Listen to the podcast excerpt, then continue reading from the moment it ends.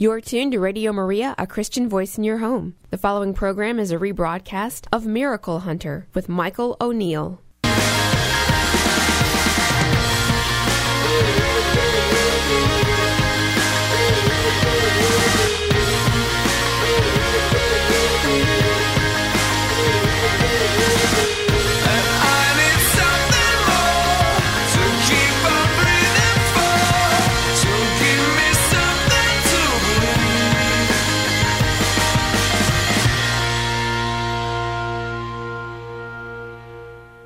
Welcome to the Miracle Hunter, where it doesn't matter if you're a believer or a skeptic, it's always worth the hunt.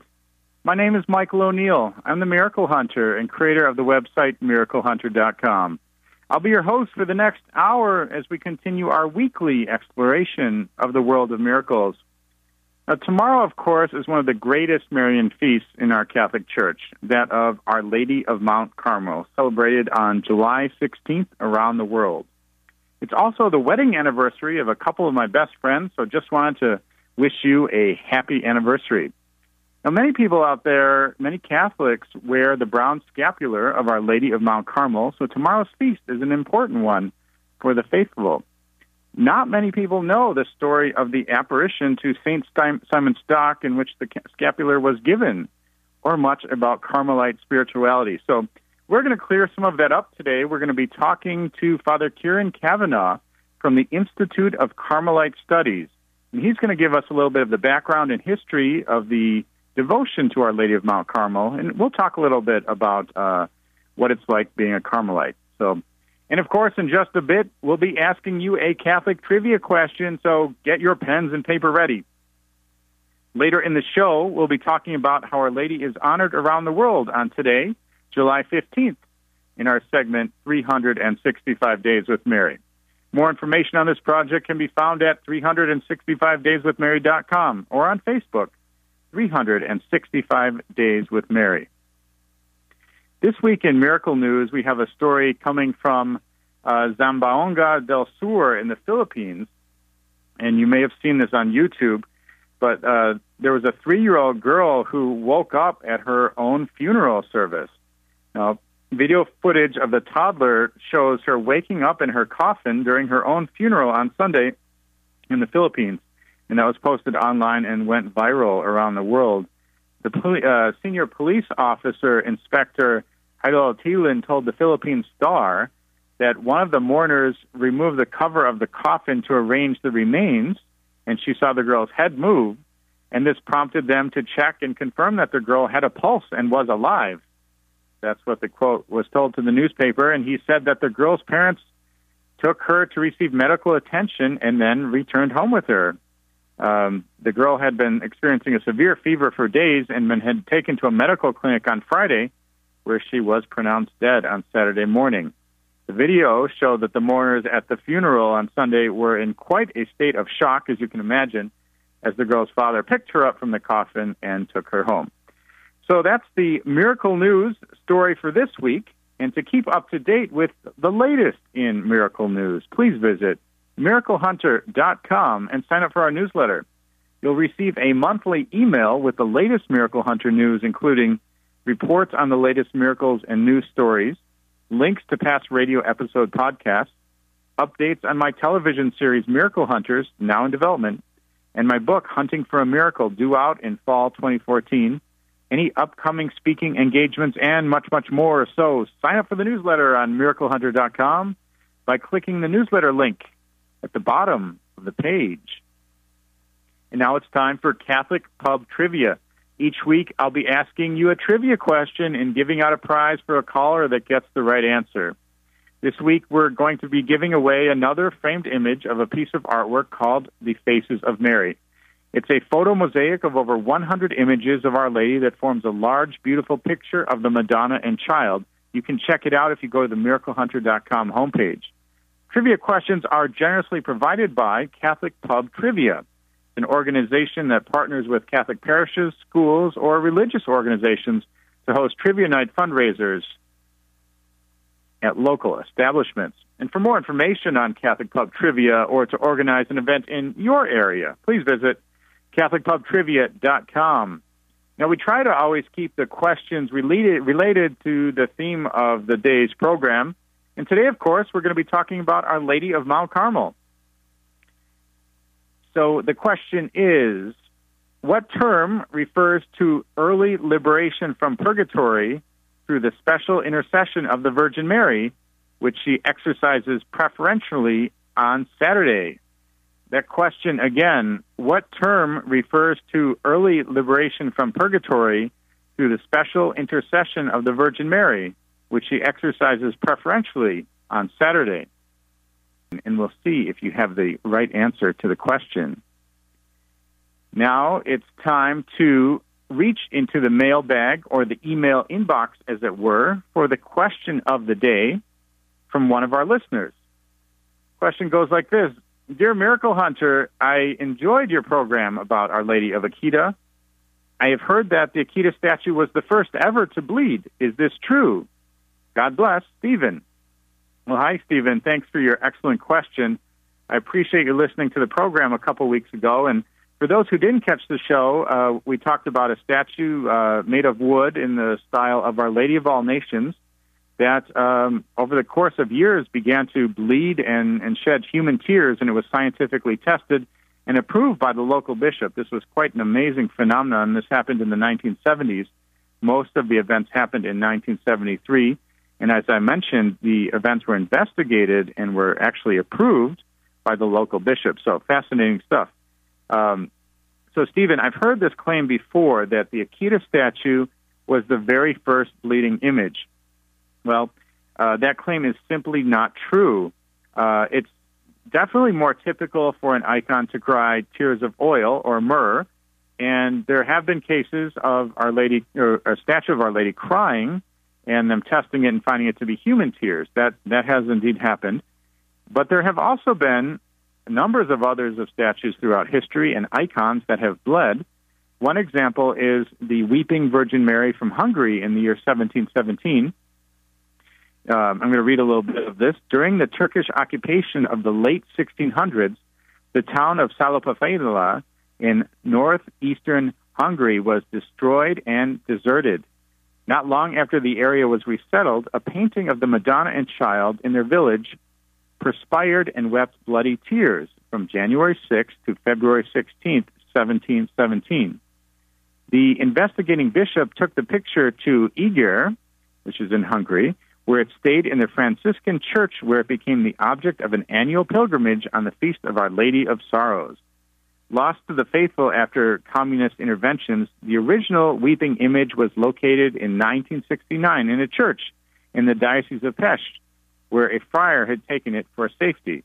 In nineteen seventy-three, two hundred fifty-six years later, the Weeping Virgin Mary statue was returned to the Church of the Visitation in Sahopalosalat in Hungary. So that's just one story of the many stories of crying and bleeding icons that we have in our church's history.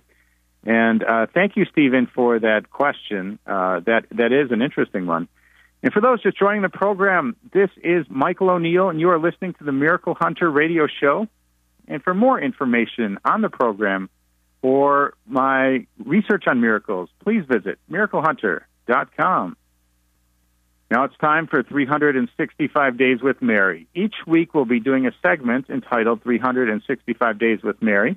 Now for each and every day of the year, somewhere in the world, there's a Marian title, a feast, or commemoration for an apparition or other miraculous event that is being celebrated. It never ceases to amaze me how much the world loves the Mother of God and honors her throughout the year.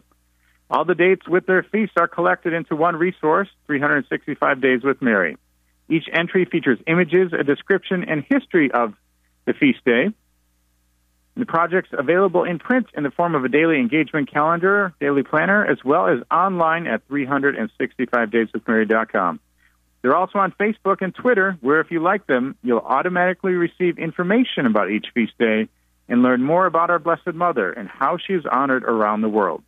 So be sure to like three hundred sixty-five Days with Mary on Facebook, and visit the website, three sixty-five days with mary dot com, to see the project.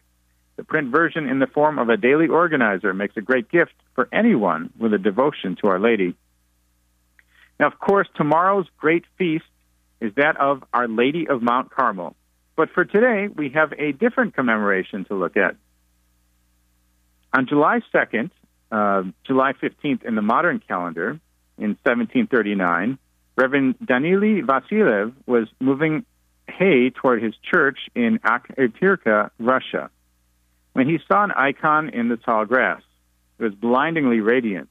The image depicted the Mother of God contemplating her son's crucifixion. For three years, he kept the icon in his house in a room of its own. Then again, he saw light around the painting, and the Holy Mother appeared to him in a dream, instructing him to dust off the icon, to wash it, and to cover it. He immediately woke up and began to follow her instructions. As he was carrying the wash water to the river, the Mother of God told him to use it to bless the sick instead, and they would be healed. His daughter drank some of the water and soon recovered from her illness. After several other miracles, the Empress ordered an investigation, which concluded. And the in seventeen fifty-nine, it concluded this icon is to be venerated as miracle-working. Under the Soviet regime, the icon went into exile and now is in the care of the Russian Orthodox Archdiocese of Australia and New Zealand, headquartered in Croydon. The feast day of the miracle-working icon of Akhtyrka is July second or July fifteenth in the modern calendar. And that was today's feast. Be sure to visit the project three sixty-five Days with Mary on Facebook and online at three sixty-five days with mary dot com to find out more about this devotion or any of the hundreds of other Marian devotions celebrated around the world. And this is Michael O'Neill. You are listening to the Miracle Hunter radio show. We will be talking with Father Kieran Kavanaugh from the Institute of Carmelite Studies, and we're going to be discussing, of course, Our Lady of Mount Carmel. Her feast day is tomorrow, and we'll find out a little bit about the history today. So welcome to the program today, Father Kieran. Thank you. Well, we're very happy to have you on the program, Father Kieran, yes. and excited uh, to talk about Our Lady of Mount Carmel. Um Now, you're you're at the Institute of Carmelite Studies, is that correct? Yes, I am. Tell tell the tell the listeners a little bit about the Institute there and what you do at the Institute. Well, the Institute is the, for the purpose of, uh, it's a gathering of scholars from the Order for the purpose of promoting and investigating matters concerning Carmelite spirituality. But mostly we, we started out with the uh, a publishing event, and so we published The Story of a Soul by Saint Therese of Lisieux and of Saint John, the collected works of Saint John of the Cross, and then all of Saint Teresa's works, and um, so then we're bringing out books about Elizabeth of the Blessed Elizabeth of the Trinity and Edith Stein, her work. So we have a lot of Carmelites to come out with, and we have a lot of books that we've printed in order to promote the interest in Carmelite spirituality. Absolutely, and there's so many great saints who were Carmelites, uh, so you have many, many great writings to choose from in your publication, so yes. uh, I'm sure that's, uh, that, that's, that keeps you busy uh, getting those publications out. Yes. And uh, one thing, many, uh, many Catholics uh, wear the brown scapular, and, uh, of course, honor Our Lady of Mount Carmel on July sixteenth. Uh, maybe you can tell the listeners a little bit of the story of Saint Simon Stock and how the brown scapular was first conferred uh, to him and also how the devotion first began. Well, I should go back, first of all, to the Carmelites on Mount Carmel. They were hermits sure. who gathered there to live and um, in the twelve hundreds, and then in twelve thirty... around in the center of the hermitages, they built a chapel because they decided that they must have Mass together every day, and also, um, so that was, and then the office, they said, the divine office, they said each day. And so they had this, they built this chapel, but then what should they call it? Who should be the patronage, patroness? Because in those days, uh, if you chose a patroness for your church, that meant that you were to serve her, and she promised to protect you. And so it was like the the liege, huh? And uh, so they they mm. um, consecrated the chapel then to Our Lady of Mount Carmel, and then they were came to be known as the Brother Hermits of Our Lady of Mount Carmel.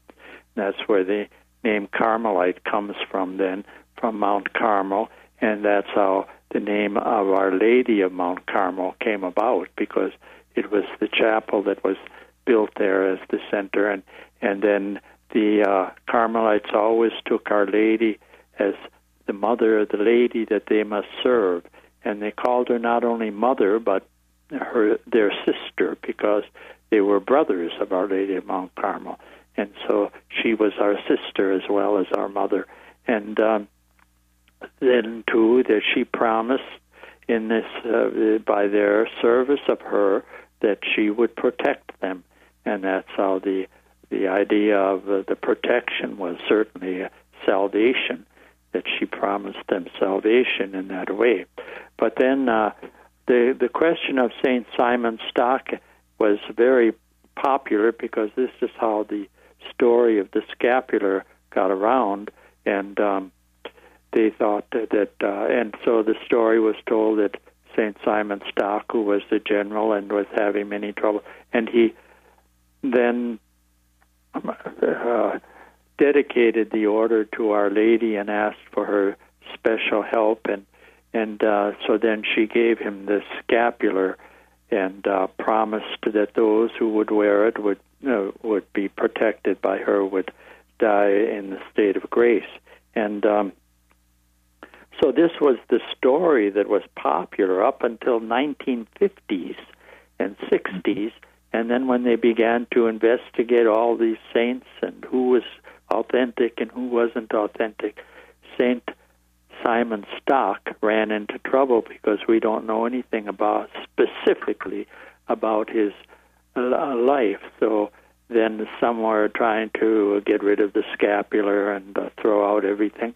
But um, in time and investigation, well, we see that this was the custom that um, the, the mendicant orders and the Benedictine orders had a way in which they would incorporate the laity who were devoted to the, that order into their spirituality and uh, received the benefits of that order. And that's how the Franciscans, through the cord, then they would have a part of the habit to remind them of that.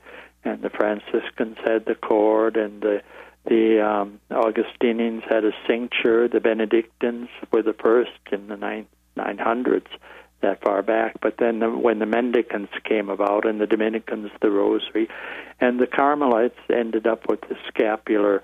This was the The, uh, it was a sacramental then. It became a sacramental in the church, and the church has approved the devotion and even the uh, Sabbatine privilege. And uh, so that the, the, well, I should explain first the, the devotion, and the, the um, so that the, uh, the um, then the, the privilege that was promised to the laity that would, would die wearing their scapular, that Our Lady would preserve them from the fires of hell. And so it became a very popular devotion. But uh, and can you tell can you tell the little, the listeners a little bit about uh, the uh, requirements in requiring this in, in wearing the scapular? How, who who is well, who is the, protected? Who benefits from when they wear the scapular? Well, they all you ha- it's uh, an easy easy devotion, because all you have to do is wear the scapular, but it should be a sacramental to remind you of Our Lady's presence in your life and of your consecration to her. So that's what it's supposed to remind us of. It's not just a, um, like a magic, something magic. No, right. It doesn't work that way. It's by devotion to Our Lady, which it reminds you of, and that that way she will protect you. And just as that promise of uh, being, she was made, the, uh, the chapel was named after her, so she would protect them, and they would um, they would honor her and serve her.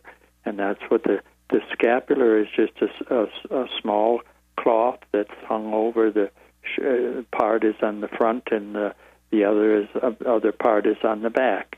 And uh, so that's the reminder of Our Lady's presence in your life. And that's what the promise is connected with. And then the Sabbatine pro- promise, that was by Pope uh, John the twenty-second, and um, so he had a vision, and uh, so that then Our Lady promised that those who wear it piously will uh, die on the Saturday after their uh, and die when they if they die on the or they will go to heaven on the Saturday after their death.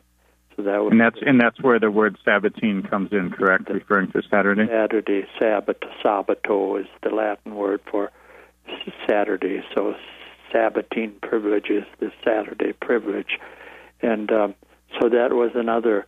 But uh, the Church has approved uh, both uh, these um, uh, these devotions, and it's always it's still very uh, very solid spirituality to trust in Our Lady for your salvation, and to wear this uh, sign devoutly through your life, and uh, in trusting in her. And then too, it's a, uh, it's not a, a devotion that needs a lot of words. There are no words connected with it or things to do. All you have to do is wear it. It's a silent devotion. It can remind us of of our silent prayer that we should be practicing every day, and uh, our prayer, the uh, the silence in prayer that is necessary. That we have to listen to God. We have to listen to Our Lady in our prayer life, because Carmelites are also famous for their teachings on prayer. That's why we have so many saints. They've all written books and taught us wonderful things about the life of prayer and the spiritual life. Absolutely. And this, this is Michael O'Neill, and you're listening to the Miracle Hunter Radio Show. We're joined today by Father Kieran Kavanaugh from the Institute of Carmelite Studies. For more information on this program, please visit Miracle Hunter dot com. Now, Father Kieran, um, most Catholic uh, bookstores and um, and churches will carry a brown scapular. If people are looking to purchase a scapular or obtain a scapular, what's the best way for them to, to get a, a scapular? And they should have it blessed, I assume, as well. Well, you only need it blessed once, and then uh, if, whenever you get a new one, you really don't need it blessed. And uh, so the, and anybody can bless it. You don't need a Carmelite to bless it. and um, so that's the, and uh, most, any Catholic bookstore or the any Catholic store, they all have scapulars, okay. The religious articles. They have scapulars among their religious articles, so it's not it's not difficult to find a scapular. So they're easy to find, and they're easy to use. You don't need a special prayer or anything no, to uh, no. be involved with the devotion. That's no. great. It's just and, uh, Father, you, you, you touched on this briefly. Uh, Saint Simon Stock, it, perhaps the uh, apparition uh, to, to him in Aylesford, England, was legendary, um, or at least that's what some scholars seem to point to. It developed out of legend, and they don't know too much about it. But that doesn't, uh, they're not absolutely certain, but... Uh, You can't say definitely that he re- that he received this, but I don't know. There, that's the way it is now. And, sure. and uh, has anybody come up with uh, any other history to the brown scapular as far as where it may have originally stemmed from, if it weren't from Saint Simon Stock? Well, it it, probably, it came from the uh, uh, the custom. That there was is see because that goes back to the twelfth century, and you just have you don't have documents for this or anything. But uh, it the custom was that people wanted to be assured of salvation, and the way they the only way they could do it is in some way to connect with the religious order, because this sure. was the that's how you became a, a saint in those days, huh? By becoming a religious. That was the thought. And uh, so that, um, so how could they be connected with the religious order and get its privileges? Well, it was by wearing something that was the same, that the really particular religious group had. It depended on what group you were interested in, and um, so that, uh, as I said, the, the Franciscans had the cord, and the uh, Augustinians had a cincture, and. Uh, The Dominicans had the rosary, and these were ways in which they could um, become like members of the order then and participate in its privileges. And so the Carmelites had the privilege of the scapular that Our Lady gave them, and then uh, the church allowed it for the whole church, for anyone who wants to. Absolutely. Now, Father, this, this might be kind of a silly question, but uh, throughout the course of my life, I've seen many different scapulars of many different sizes. The ones that Thanks. most people wear are smaller ones that, that hide underneath their clothing, but I've also seen large scapulars that uh, are very prominent. What's What's the difference when, when you see these different types of scapulars? It, it, there's no rule about the size, but like the Third Order or the secular Carmelites who live in the world, they wear a larger one when they come to the meetings, but they don't wear them all the time. And there oh, are many different scapulars. There are a number of different colors and different kinds of scapulars, and so we call ours the brown scapular. That's the, it's the brown scapular of Our Lady of Mount Carmel, because there are other colors like the green scapular, supposed to help for conversion, and there are other scapulars too. Yeah, sure. No, there are many different colors of scapulars, and yeah. perhaps perhaps the, the brown Carmelite scapular is there. Our Lady of Mount Carmel is the original one that the others followed thereafter. Probably, uh, yeah, yeah. Now, one thing, Father, that uh, has always interested me is uh, Carmelite spirituality. Um, maybe we could talk a little bit about this today, uh, talk a little bit about what uh, makes Carmelite spirituality unique, and and what, what can you what can you tell somebody who's heard a little bit about of it but wants to learn more? Well, I think that uh, with Carmelite spirituality, you have to look that they were hermits in the beginning, and so they lived a life of prayer. And uh, so then later on, we, because of the situation in Europe, we had to become like mendicants, and so our, we didn't uh, concentrate solely on a life of prayer, but did some ministry as well. But usually in the ministry, we also uh, stress the, the prayer life, and that's our, our main ministry, is to teach people how to pray and to encourage them in prayer. And uh, so we have the wonderful writings of both Saint Teresa and Saint John of the Cross to start us off with, because they, they're classics, and um, anybody looking for any, and then, well, Saint Therese, too, of Lisieux, and uh, so those three can be of a, anyone of any uh, temperament can find their answers in, their, in those books if they read them seriously. And um, but then there are others too, like uh, Elizabeth of the Trinity, or Edith Stein is more. She's much more uh, scholarly. Uh, she's a real philosopher, and so she's more difficult to read. But anyway, she's very good for those who who can. So you have to, when you read the Carmelites, then you you almost get a spirit of prayer from reading them. They teach you how to pray, and. And they have a whole way of speaking that that leads you into prayer. But prayer is basically a fr- friendship with God. That's what it is. It's friendship with God. God invites us into his friendship and to be with him, and, and to take some time off from in our in our busy day, each day, to spend some time in prayer with God.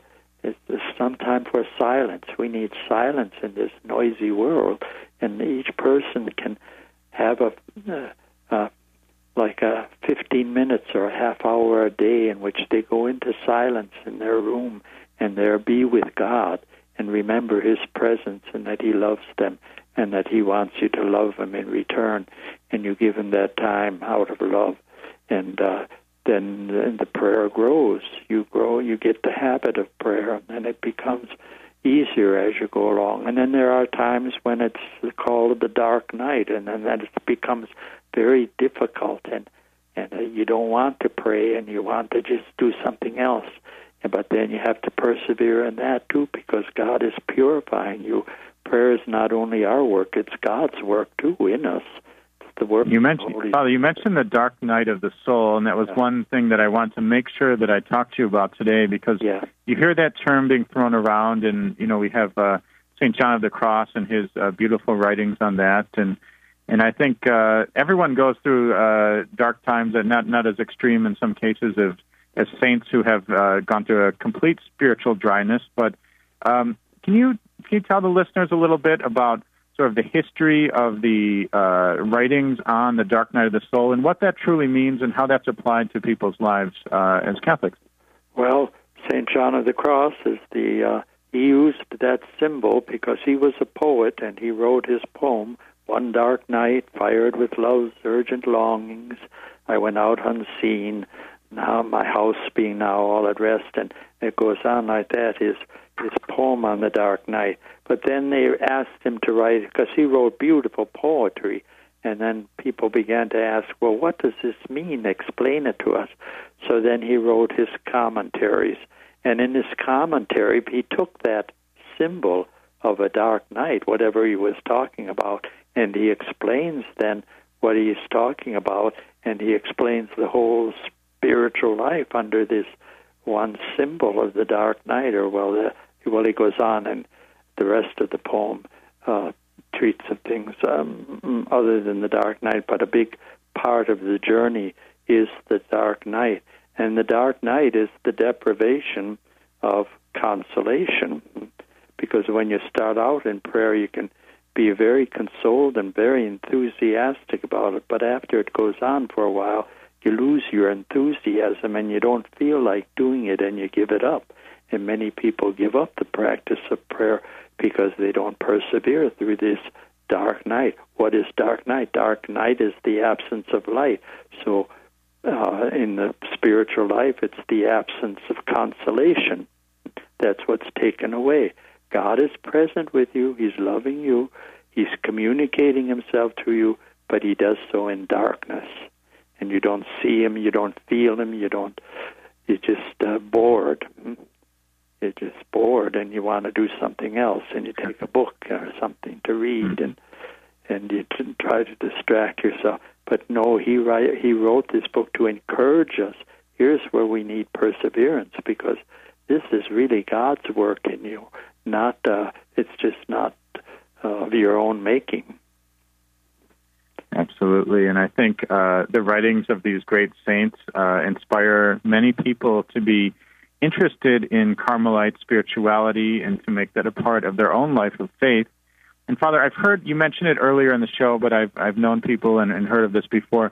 Uh, third or Third Order Carmelite. Yeah. Can you explain a little bit what that is? How yeah. come there are different orders, and what, what does a person do when they? How do they join, and what what do they do once they've joined uh, as a Third Order Carmelite? We used to call them Third Orders, but now we call them Secular Carmelites, and uh, the so the initials after their name is O C D S, and uh, so if they're interested in Carmelite spirituality, they have to find a group that. Um, Uh, that's near them, where they can attend the meetings. The meetings are once a month, and they'll you have a formation period in which you study together or study alone, and while you're waiting for to make your promises, because in the end you have to make promises, and uh, the first promises, and then the final promises, and then if you want vows, you can add.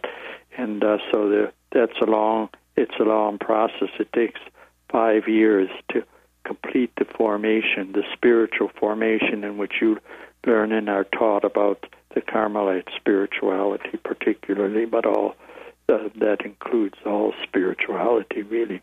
And um, so that's that's the way it is. And then they, then you become a member of the order. Your call, but you, that doesn't mean that you change your life. You're, if you're married, you stay married, or if you're single, you stay single, and um, you live in the world, you keep your job and everything, but you live as secular Carmelite. That means you live as a Carmelite. You belong to the Order of Carmel, and um, so you live your Carmelite life in your home. You adapt it to your schedule, your work, and so on, and that means at least a half hour of prayer every day, of mental prayer, which Teresa calls friendship. It means being taking time to be alone with him who we know loves us. And uh, so she develops that friendship very beautifully. And that's what we do with Christ. We grow in this. We grow in the love of Christ through the practice of prayer. And um, we get insight into how we can better our lives and so on.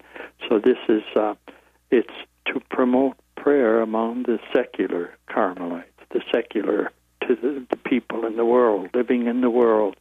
But you have to say, sanctify that. But what we need now is a lot of the people, and we need to convert people in the world to a more religious, spiritual life.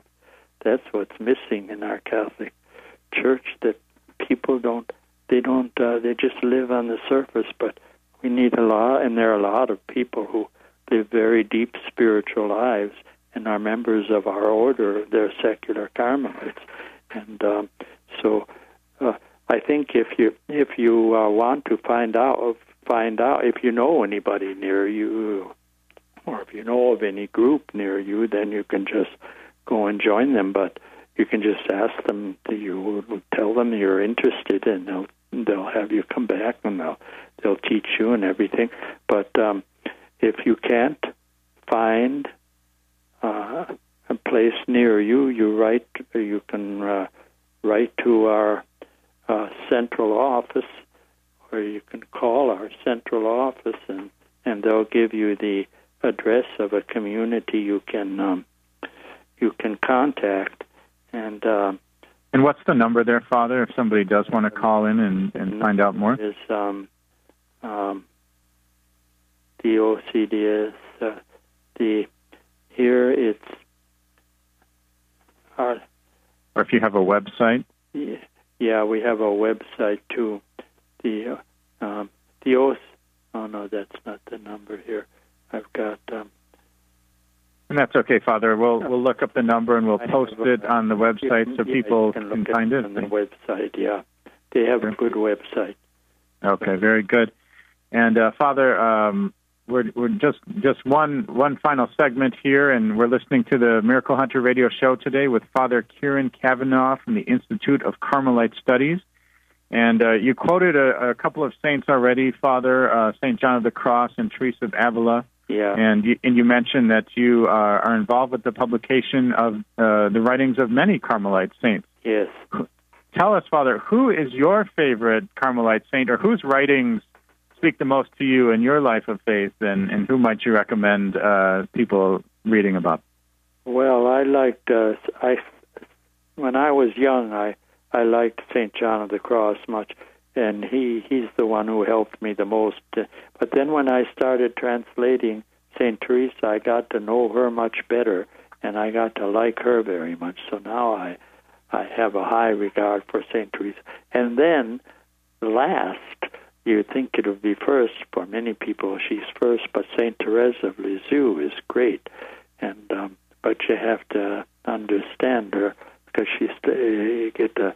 the flowery language of a little girl, and uh, that so that turns a lot of men off or people off, but uh, others penetrate through that and get to the deep message there. That it's great, because she lived her whole life in Carmel in great aridity, and yet she was growing in the love of God so powerfully and strong, and uh, so she became this great, great lover of God. And uh, so those are the, the three who have influenced me most. Wonderful. Thank you for sharing that experience with us. And uh, Father Kieran, um, tell us one more time, um, uh, the Institute of Carmelite Studies. Can you tell us a little bit, for those just tuning in, what the Institute does there and where people can find out more information? Well, we, we um, promote the studies and the works of our saints. And that's why we started the publishing operation here, to promote the works of our saints. And we have many, many saints, uh, and uh, we're doing them all, and we have a lot more coming. And um, that's our main work here, to, to promote Carmelite spirituality. That's the purpose of the Institute. Wonderful. Well, thank you so much uh, for yeah. joining us today, Father. And this has been Father Kieran Kavanaugh of yeah. the I C S Publications, and your website is i c s publications dot org. So thank you so much for being with us today, Father, and sharing your insights. Yeah. All right. Bye. And that was Father Kieran Kavanaugh from the Institute of Carmelite Studies. Uh, you can you can find out more about the uh, his publication house at I C S publications dot org. And for those just joining the program, you're listening to the Miracle, Miracle Hunter radio show. And uh, for more information um, on our trivia question earlier, I'm going to reread it. Uh, we had a caller with the right answer who called in during the tri- during the interview segment. And that question was, what term refers to early liberation from purgatory through the special intercession of the Virgin Mary, which she exercises preferentially on Saturday? And as Father Kieran mentioned during the program, the answer is the Sabbatine privilege. And the word Sabbatine comes from the word Sabbath, or Saturday, in Latin. The Carmelite order made the special claim to this privilege with wearing the bronze scapular. And as he mentioned earlier, that if somebody uh, died uh, with the scapular on, they would be taken to heaven on the following uh, Sunday, so or this following Saturday, I'm sorry. So that was the Sabbatine privilege, and the caller with the right answer was Nancy. So thank you, Nancy, for calling in, and we will be sending you out an image of the Faces of Mary. So thank you very much for calling in for that. And for more information on Catholic Pub Trivia or to organize an event in your area, please visit Catholic Pub Trivia dot com. And that's all the time we have for today's program. I'd like to thank our guest today, Father Kieran Kavanaugh from the Institute of Carmelite Studies, for joining us. Be sure to visit Miracle Hunter dot com as your resource for miracles and keep up to date with How Our Lady is honored around the world at three sixty-five days with Mary dot com. Thank you for joining me today on Miracle Hunter, where it doesn't matter if you are a believer or a skeptic, it's always worth the hunt.